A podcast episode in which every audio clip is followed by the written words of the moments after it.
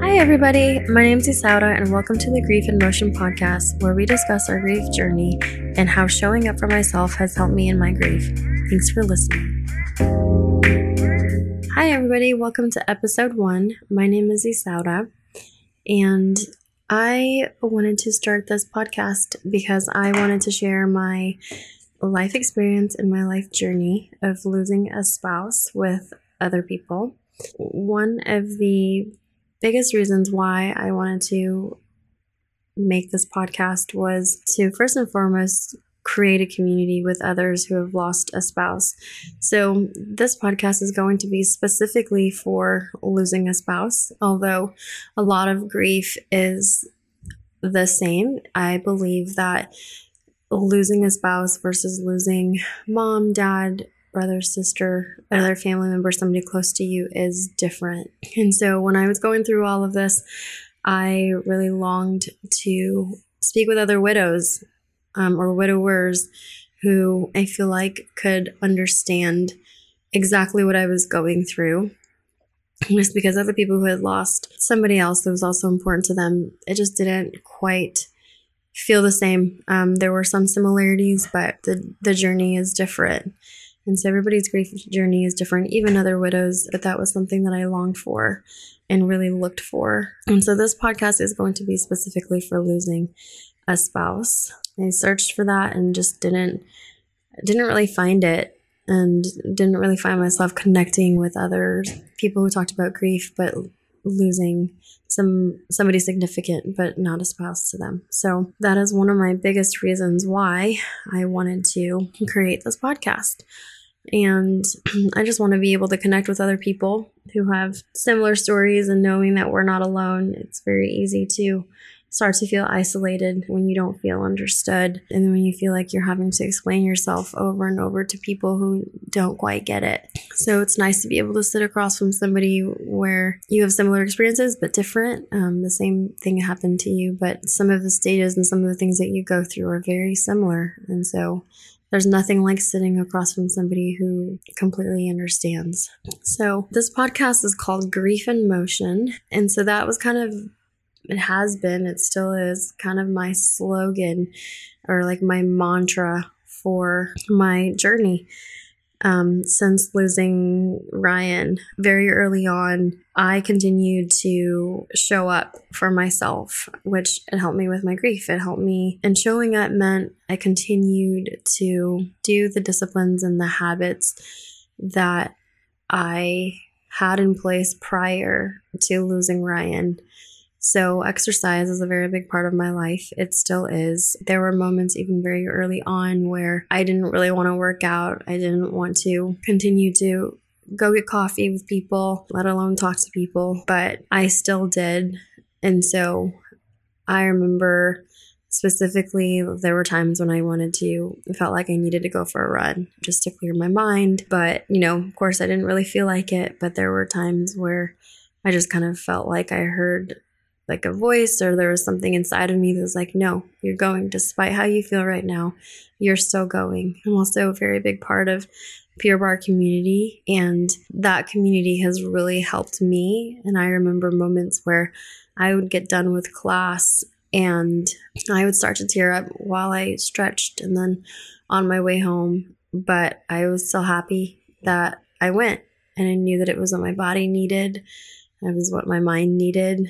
And so, despite how I felt that day, I would still show up, and some of the people that knew what was going on loved on me and supported me. And so, those are some of the ways that I continue to do that. And there were times people wanted to get coffee with me and they'd like to talk to me and things like that. And, you know, I showed up every time I would make a coffee plan, or it was mostly like people wanting to get coffee with me and catch up, talk with me, see how I was doing. And I could very well have said no, which would have been totally understandable, but I didn't. Again, I kind of just felt this pull and this voice that said, go, still show up, still go. I know you don't feel like it. I know you don't want to, but go.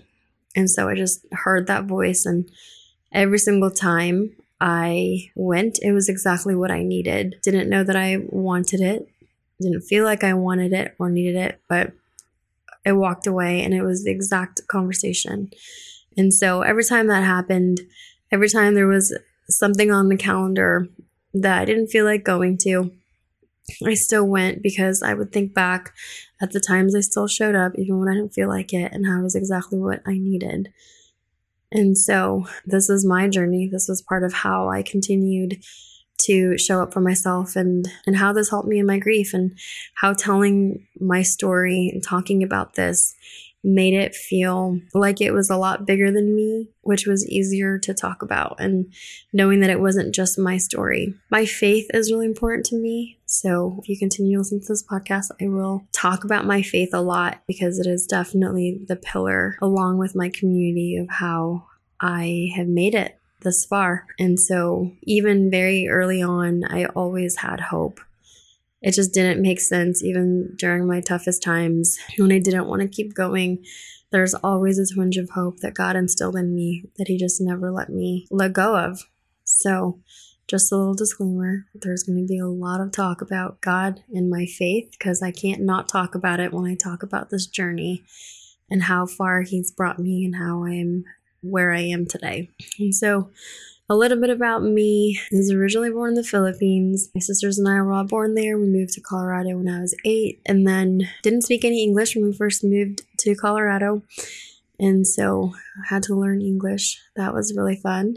But my sisters and I all did that together. And so my sisters and I are all very close, and we still are now. We've been through a lot together. And then pretty much grew up in Colorado. And then I got married in 2014, and Ryan and I moved from Colorado, and he was in oil and gas, so we just moved multiple places. I think we moved a total of seven times in five years, and then we moved to Houston, Texas, when in 2018. So that's how I ended up in Texas, and my background is in mental health, and so I am an LPCA, so licensed professional counselor associate which has helped me tremendously in my grief process. Mostly just knowing that working with clients who have experienced a lot of trauma and how if you don't deal with it, if you don't face it, it's always going to find a way to come out. And so it will stick to your body, it'll stay in your brain um, until you give it an outlet. I knew that and I didn't want to, I didn't want this to be something that I struggled with for a really, really long time. And so my approach was just I'm just going to face it head on, even no matter how hard it was or how how hard it is. So, but part of where I am now is wanting to leave the field just because I have changed and I feel like God is pulling me in a different direction and I think that it was good for a season, but I don't think that's where I am anymore. So stay tuned for what happens next with that. My life is already upside down, so why not just keep it going? Mm, just a little short background with with Ryan. So we were together for 10 years, married for seven and a half years, and yeah, that was we're together for a long time and we had pretty a solid marriage. One thing that I can tell you is as I tell you more about the story and, and moving forward that I never had to guess. I always knew what was best for him. I had to learn to trust myself, knowing that I knew him really well and I knew him best. And so that's how we got here. And so that's just a little bit of a background about me and just a little part of my story and I look forward to our time together. And I will share one more thing. I do have I have lots of sayings during this whole journey. And one of them is I say that God is a 10 out of 10. There was this, and how that came about is there was this one day that I was going to meet up with somebody and I really didn't want to. And so I was at a friend's house and just having a bad day. But this, like, had got, you know, we had been planning to get together for coffee and it's like, I really don't want to go. And they're like, no, yeah, you know, you don't have to go. I was like, I don't know, but every single time I go, it's exactly what I need. And I have a feeling this is going to be like that too. And they were actually kind of encouraging me and saying, well, it's okay. If you don't show up, it's all right. Like you haven't had a great day. And then I was like, I don't know. I'm like, it's still, you know, every time it's been a 10 out of 10. And then my friend said, well, maybe this is the one time that it's 9 out of 10. And I was like, uh, I don't know. I don't really want to take my chances. So I showed up.